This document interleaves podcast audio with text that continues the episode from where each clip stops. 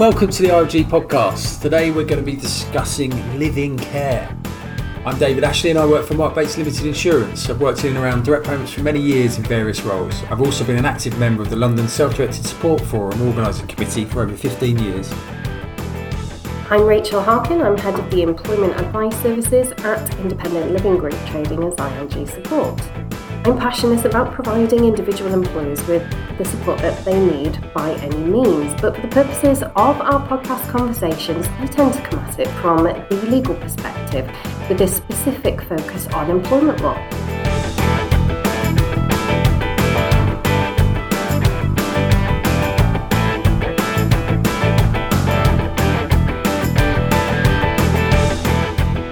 Great, thanks Rachel. So, live in care, we're not making life easy for ourselves, are we? Nope.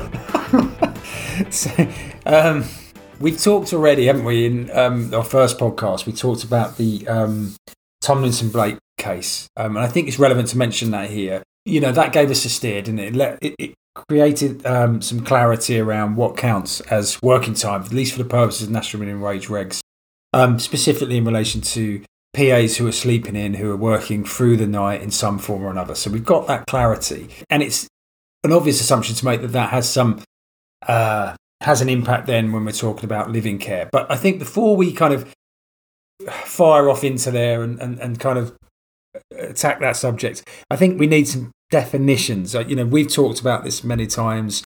I've, you know, from working in direct payments, I'm aware of it. I know your your team are aware of it from answering, taking calls the the definition of live in care is is a problematic one that we really need to nail down what we mean by it. And living as opposed to perhaps doing like week on week off two week on two week off long stay shifts which are different which have you know create different implications around how we can treat our PAs so um, living being somebody who lives permanently treated as residing permanently in the home is is the def- definition I think we'll, we'll we'll agree on that we try and use and that we'll certainly use for purpose of this podcast. And maybe a long stay shift being a situation where the PA goes somewhere else when they're not on shift after perhaps a week or two weeks and, and lives somewhere else, isn't isn't permanently residing in the uh, individual employer's home. Are you happy with that definition? Does that does that make sense as a starting point? Yeah, absolutely. And particularly when we think about national minimum wage, and as you, you mentioned, the Tomlinson Blake case, if we're talking about long shift patterns, it means that we don't have to worry about paying national minimum wage for the sleepover element of that role. You know, yes, they're there at the property, but they're asleep, they're not actively engaged in activities. So we don't need to worry about national minimum wage at all. We do, however, need to analyse what kind of work they're doing during the course of the day and make sure that they're paid appropriately for that. Now, it's interesting to note that when we put it into the other category that you were just talking about, where the individual genuinely resides with the employer, then we have a different case altogether when it comes to national minimum wage because we have got section 57 of the national minimum wage regulations provides us with an exemption from national minimum wage where the individual works well actually the, where the worker essentially is a member of the family or is treated as such and resides in the family home of the employer there is an expectation that the worker would share in tasks and activities of the family. And of course in being treated as one of the family we need to have regard to the provision of that accommodation the, the provision of meals. All of that must be provided for without deductions from the worker's salary and in doing this, in sharing the home and sharing leisure activities and time with the family, treated as, as if they were one, let's say even having their own bedroom, their own space, maybe sitting and watching the telly together. If we have this kind of a setup where there's genuine residence, national minimum wage simply does not apply. So that's one of the reasons that you'll find if you call through to ILG, one of the first questions we're going to be asking when uh, somebody calls and uses the expression live in, we're going to want to get down to, well, what do you mean by that? And uh, then we'll start to apply the law to the facts as you explain it to us. Right, fantastic. Okay, so living, we're happy, we're clear on. So when we're talking living, we're talking resides permanently at the home, and we're saying that there is actually an exemption from national wage regs altogether in that situation. Yes. Right. Okay. Good. Um, but quite often people aren't referring to that, are they? I think they are, re- in, in many cases, referring to long stay shift work, where we do have to start looking at the work they're doing when they're working, and therefore we have to be a bit more um, careful about budgets, how much money we've got to cover that support. Um, okay, great. So, national minimum wage and working time regs, they're the big piece of legislation that apply here, Rachel. And, and we are, in the course of these podcasts, at the moment, we're talking about some of the thorny issues. We've just done, recorded one on employment status. We've looked at some of the, uh, the sleeping judgment. We're talking about live in care. We haven't got time today to really drill into the national wage as a piece of legislation, but we will refer to it. Similarly, the working time regs. We can't go into it in great greater depth, but it is something we've discussed. We will probably do. Um, just we will have to just refer to them today. But for the purposes of talking about live in care or long stay shift work, I think the working time regs are, are fairly instructive, are they not? In terms of providing a framework within which we, we have to structure our work patterns for PAs. I'm going to challenge you now, David.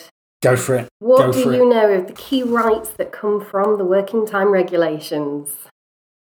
Well, I'm definitely not looking at a screen at the moment that has them listed. That's what I can tell you. So, uh, but no, I'm kidding. Um, yeah, I, I, I struggle sometimes to remember all of these. I, I like to remember. I, I, there's a couple of things I remember from the working time regs. One is that there's an overriding duty to structure your employees' work patterns in a manner that is safe, and that that I like to remember that obligation because it's it's similar to that kind of obligation of creating a safe work environment. And if you start to think of it like that, I think it's important because what the working time regs are is they are an instruction to an employer that you have to keep your employees safe and that your the way you structure their work and the and the and the hours they work and the rest breaks is dictated to you by the working time regs. So the rights I often remember, and they're probably I'm sure many people listening will remember, is the 48 hour max is a big one.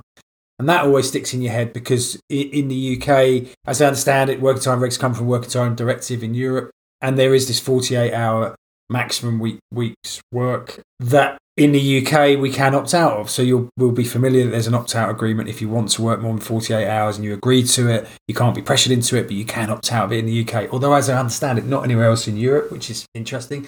Um, I understand there is an eight hour night average for night workers. You can't work more than eight hours on average overnight if you are technically working. And I appreciate you're going to be able to explain more about when somebody is working as a night worker or not. Um, if they are, they should have a health assessment. I believe that comes from the working time regs. Um, the other, there's a couple more that I remember. So daily rest. Um, I think it's 11 hours uh, consecutive rest in every day and every full 24 hour period. And then there's weekly rest, which is a full day off. Often comes um, upsets people or, or can be a problem.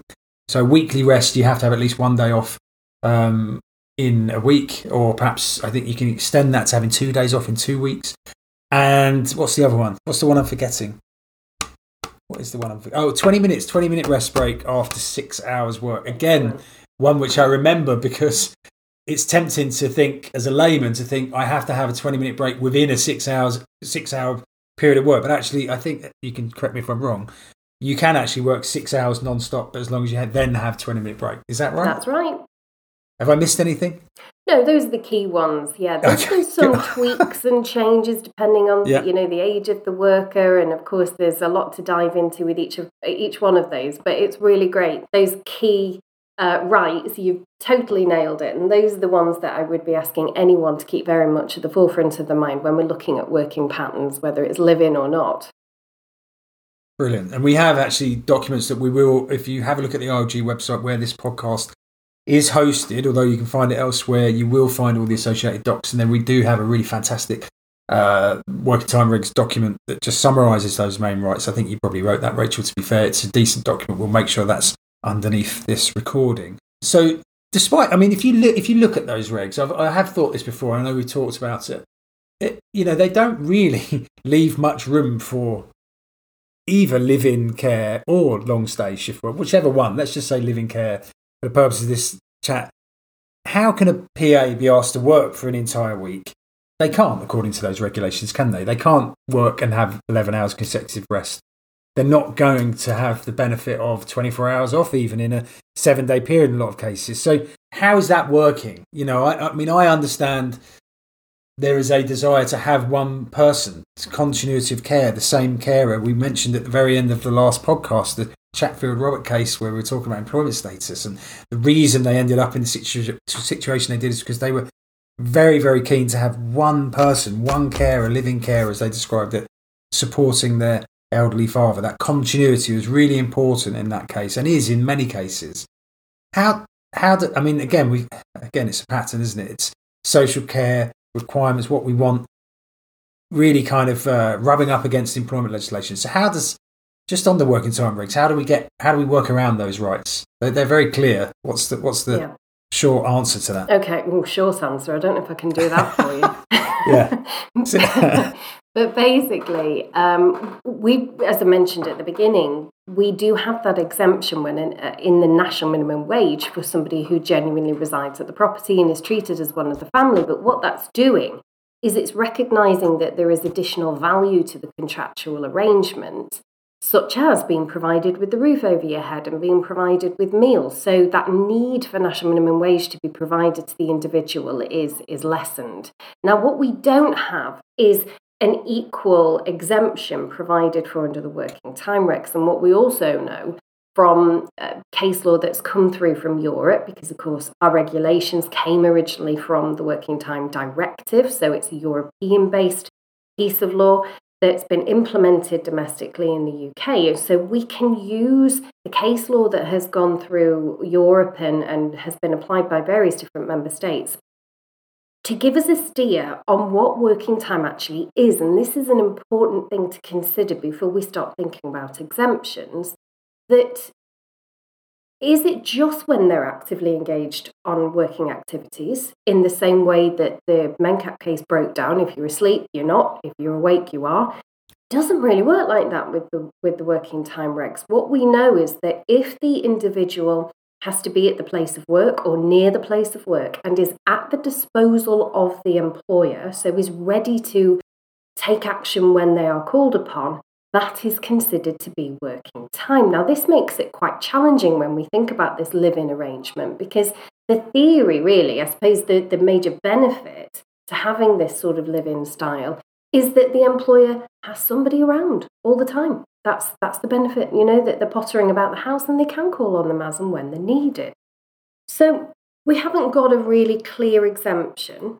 In order to start assessing how people are, are achieving this, we have to really dive into the detailed um, exemptions and exclusions that we do have built into the regulations. Now, it might just be worth mentioning, as you said, David, the 48 hour maximum working week is you, an employee can opt out of that, subject to them giving a notice period if they choose to change their mind.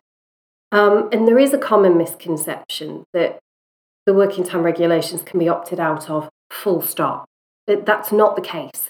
It is only the, the uh, individual's right to opt out of the 48 hour week. Um, anyway, all of the other ones that you mentioned the 20 minute rest break, the 11 hour daily rest, the 24 hour weekly rest the only way they can be amended really is either if an exemption applies or if there's some sort of um, a workforce agreement in place. So, shall we have a look at those exemptions then? Should we start breaking those down? Yes, I think we should. Okay. I think we should. Okay. Where do we start with that? Where do we start? So, for the purpose of the conversation, I think it's worth mentioning section 19, which is domestic service, because I've had this query a lot over the years that people say, well, if they're a domestic servant, then the regulations don't apply.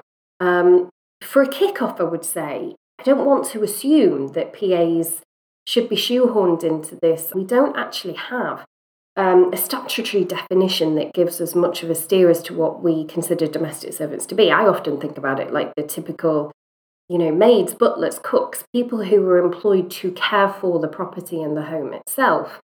Um, whereas PAs, I mean, you have got more experience than me on this, I, that PAs have a much more rounded set of duties.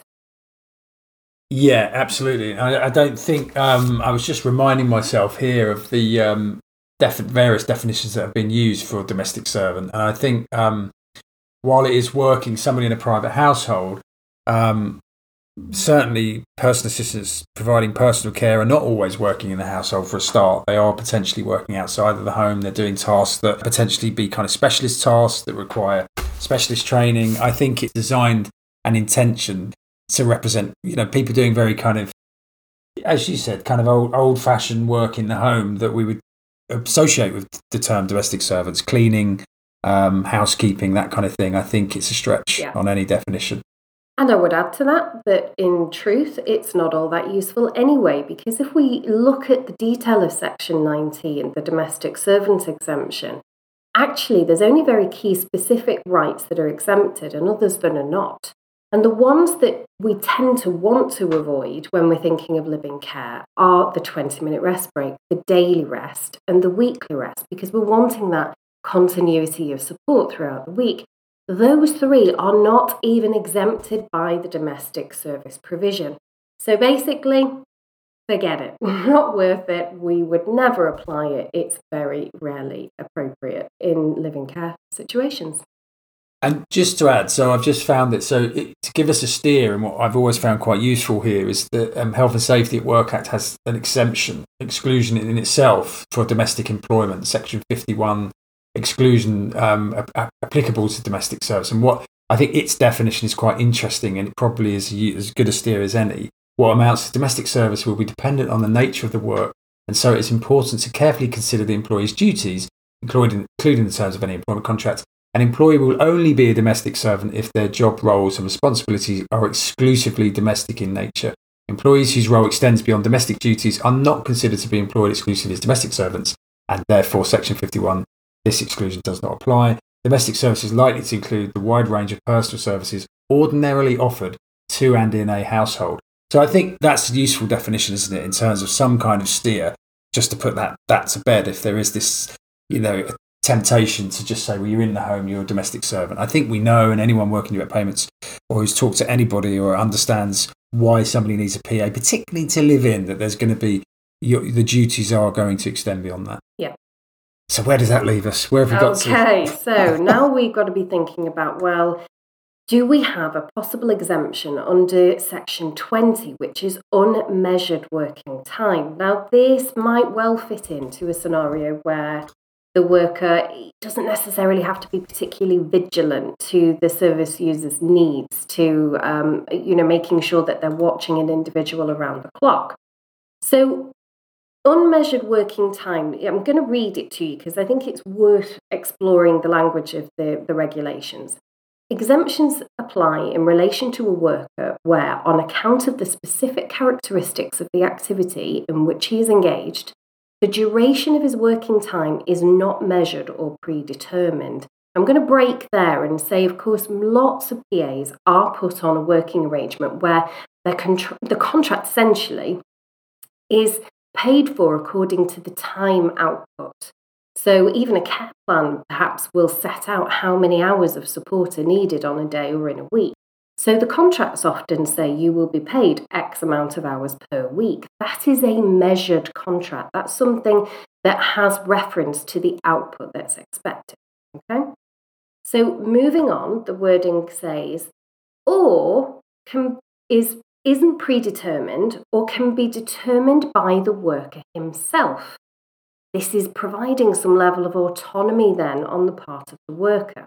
And it gives the examples uh, of managing executives or other persons with autonomous decision taking powers, family workers, useful to note here, particularly if we've got somebody who is residing with the, with, with the employer, and workers officiating at, at, religious ceremonies and so on. So, what we've got there is a list of examples that are saying these are people who either their work can't be measured by time, perhaps, or by any other measure.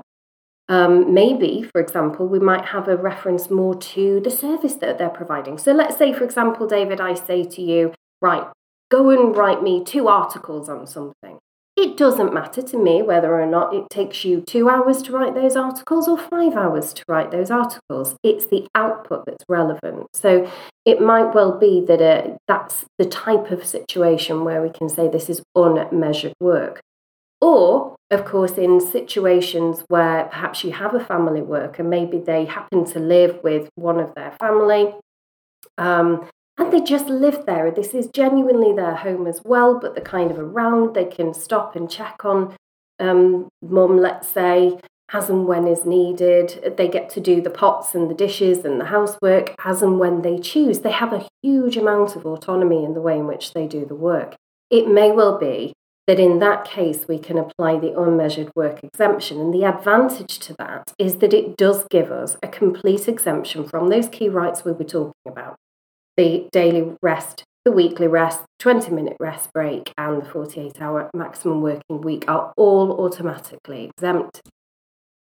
But a couple of warnings there, a couple of flags that, that spring to mind listening to explain it. And those are firstly, it's it, there's a, seems to be a contradiction in as much as the, the, the necessity for autonomy is problematic because if you, in most cases, if somebody wants to live in uh, package, the PA is less likely to have the autonomy by the very nature of the fact that they're needed to be there all the time, or at least most of the time, or potentially all of the time. So, and, and I think being that autonomous and living in would require there to be other other sources of care around, so informal care to enable that PA to have some autonomy about how they provide the work. So it's not saying it can't happen, but it, it feels like there's a I'm trying to think of the best way to describe it. A slight, yeah, a slight contradiction in as much as how autonomous are you really if you're if you have to be there. And that's exactly where we have to go when we're analysing this and whether or not that situation is um, going to get the employer facing some sort of a liability or not if we can establish that there is that level of autonomy, that there is a lot of flexibility, then fine, this exemption is going to apply. But of course, in so many cases where a live in care arrangement is, is organised, actually there is a need for very significant vigilance looking after the individual, and that individual cannot be left alone. Now, if they can't be left alone at all, they need around the clock support then your instincts are to say, well, surely this is measurable time that an individual has to work. Surely we're looking at a higher sense of uh, that duty of obligation that the employee has. And that flexibility really does not exist. So I think the starting point should be having a look at what the needs are of the person receiving the care and support, and let's have a look at that care plan. Let's have a look to see how um, distinct the care needs are. Now, I think you might remember a number of years ago, David, we were looking at a couple of cases that tackled this question over live in care. Didn't actually tackle it from the employment law perspective, particularly. The reason, at least, it was being focused on was because it was a medical negligence case.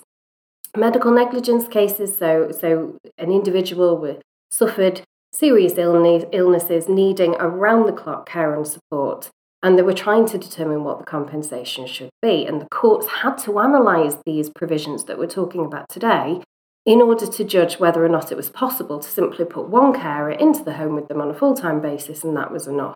And they said no, because of the specific needs of the individual, because there was a risk to their health and well being if the worker left, you could not consider it to have that level of flexibility where unmeasured workers would be appropriate they needed to organise a shift pattern to ensure that somebody was there 24 7. Right. Okay. And also the other the other thing I'd add to that, not to not to, I feel like I'm, really we're really attacking the the uh, unmeasured work time, except, but I suppose that's our job. It's your job to do that. So I'm picking. I mean, is that you mentioned family workers um, in there? So managing executives, family members, or or um, well, we'll ignore the third one, but family workers specifically. There's another issue there, in as much as direct payments isn't and wasn't intended to kind of create paid employment for informal carers. So there'll be a concern from funding bodies about that and something they need to consider. You know, we know that uh, family members living at the same address are exempt and should not really be employed um, to provide support unless the local authority is satisfied that that is the best way uh, to meet that person's needs. Um, they, of course, can apply an exclusion to that, but they will also be concerned about you know, if if someone's autonomous, they're living at home, part of the job is to support them in a way they normally would as an informal carer anyway, which they have under the Care Act their own support potentially they can be assessed requiring support as a carer so does that limit further the use of that exclusion if if one of the, the ways it would be applied is to kind of look at the fact that they're a family member potentially sharing some of those duties anyway so i guess it just muddies the water mm. a little bit more as well and it's something to consider well, hope is not lost entirely. We do have another exemption from the working time regs that actually does apply on quite a regular basis, I would say. Now, this one it comes from section 21, and that's a special case worker. Now, I want to just dive into this because it's interesting to note that I think the exemptions here is, uh, sorry, the examples are slightly misleading. So, what Section 21 says is that exemption from the working time regulations apply in relation to a worker where the worker's activities, stressing those words, the worker's activities involve the need for continuity of service or production. This is where it gets misleading, as may be the case in relation to services relating to the reception, treatment, or care provided by hospitals or similar establishments, residential institutions, and prisons. So, with these exemptions, then, or sorry, examples, what, what it's doing is it's making us think about the employer's needs and demands. Hospitals, we're thinking, yeah, around the clock care, around the clock treatment. Um, you know, similar facilities that have that need for an indi- you know, for in anyone, frankly, individuals to come in and work around the clock. However, the case law has developed to say, no, no, no, no. What we should be doing is not putting the emphasis of this particular wording. What we should be doing instead is focusing on the worker's activities. So it's when that individual has to continue working. Now, anybody who has talked to me over the years on this particular point will be very familiar with these two examples. I'm going to can I can I guess? Go can on. I guess? Number one, I'm going. I'm thinking aeroplanes. I'm thinking long haul flights. Yes.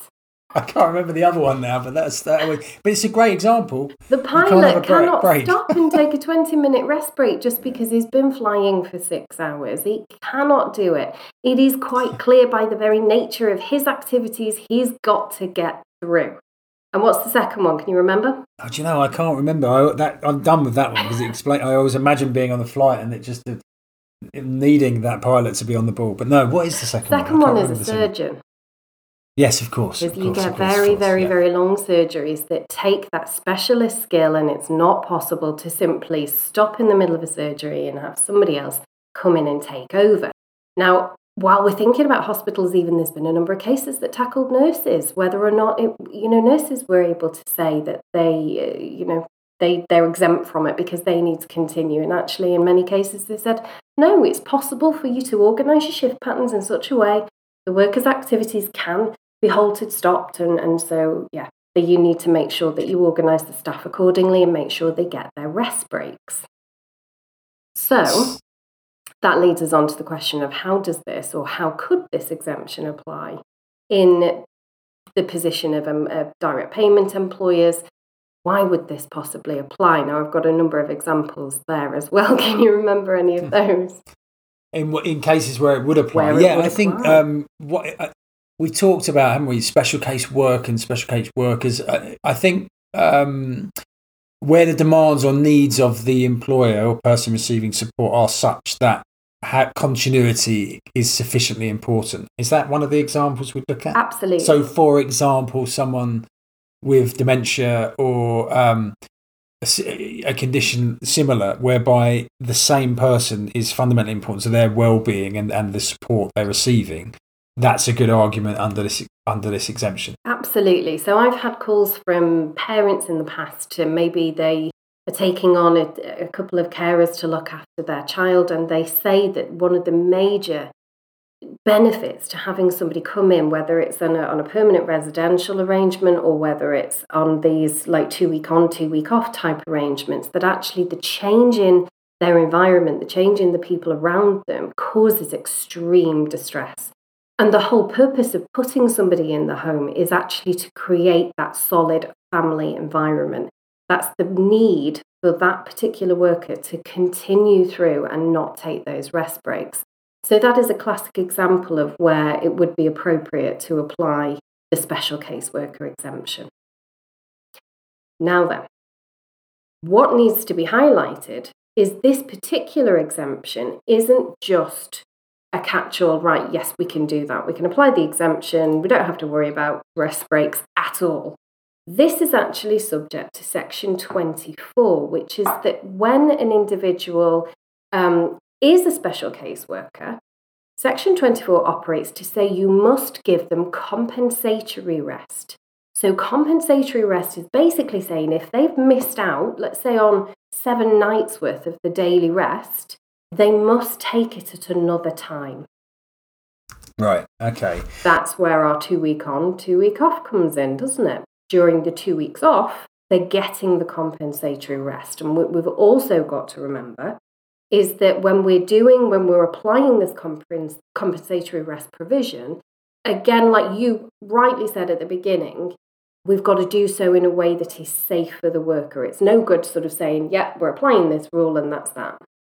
And I was just looking that up because that is the one I, I, I, remember in, in, in theory, it's Regulation 8, isn't it? Pattern of work. And actually looking at our exclusion document, that's there's no exemption from that pattern of work provision, which says where the pattern according to which an employer organises work is such as to put the health and safety of a worker employed by him at risk, in particular because the work is monotonous or the work rate is predetermined, the employer shall ensure that the worker is given adequate rest breaks. So it's a kind of catch-all, isn't it? It's the working time regs saying don't, you know, and if, if, if that exemption doesn't apply to unmeasured work time or indeed, sorry, to special case worker, take a step back.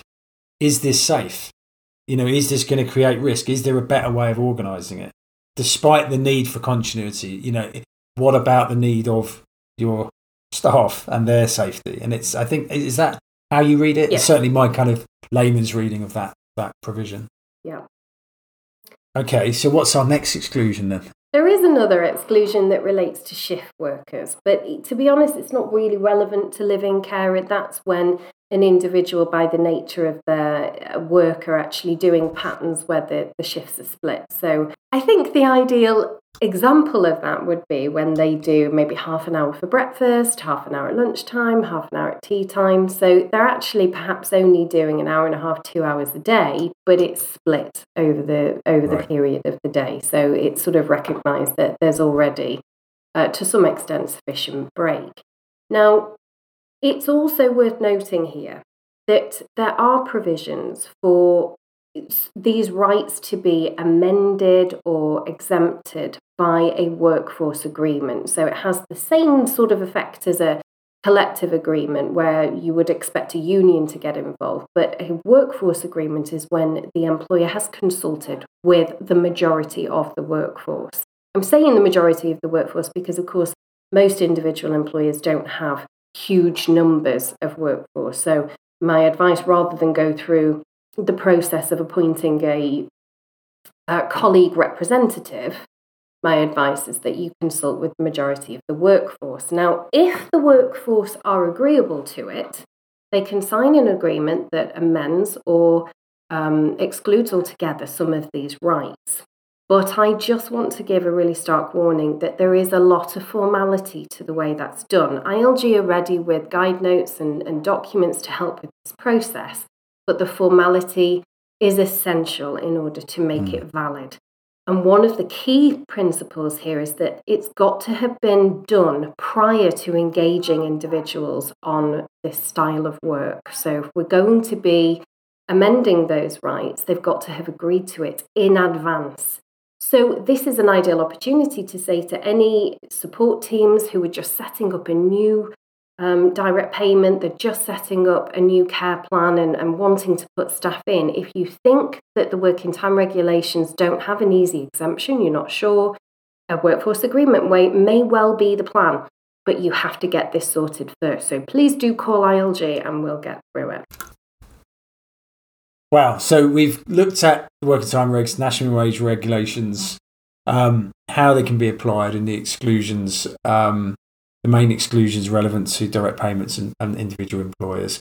Um, I think my, my main kind of takeaway is that we, you know, is fact specific. Um, you need to understand a person's needs, what the, the budget they have, the amount of informal care they have going in, how many PAs they want, and why they want those PAs. As a, to even begin to put a care package together that's robust um, and lawful, and that's what you're looking for. We don't have a ready-made template that's going to apply in every case. We need time to make an analysis. Absolutely, yeah. It's very much like we were talking about in the employment status. You know, it, facts, facts, facts, facts, facts. So, so important when we're analysing whether or not these rules and exemptions can apply. Um, I would say we do have live in care contracts. So if anybody is interested in that, particularly if we've got a worker who is there and we, we know that they've got this unmeasured type of arrangement, we can structure contracts according to our policyholders' needs. So absolutely get in touch with us.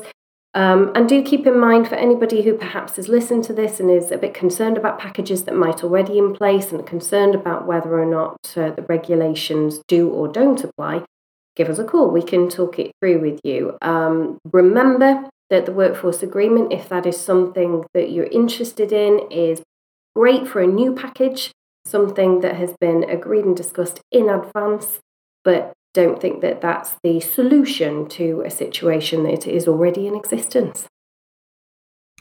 Great, thanks, Rachel. And remember, um, we will be uh, posting any documents we've mentioned today, so the working time regs summary, the exclusions, uh, sorry, exemption summary, um, our contract templates will all be uh, easily downloaded below this podcast on the ILG website, so do check that out. And I think all that's left to say then is thank you very much for listening. And next time, we're going to be talking about annual leave. What are we going to be covering on annual leave, Rachel? We are going to look at the most recent changes to annual leave because of COVID. We've got PAs who have had to work the year through and haven't been able to take their annual leave for very understandable reasons. So we'll have a look at that because we're getting a lot of calls through still about uh, any carryover opportunities there might be. And we're also going to have a look at uh, applying annual leave and how tricky that can be to atypical workers. Brilliant. And that's what we'll leave you with 12.07% fun mm-hmm. games. All right, lovely. Thanks, Rachel. Thanks, everyone. We'll see you later. Thanks. Bye.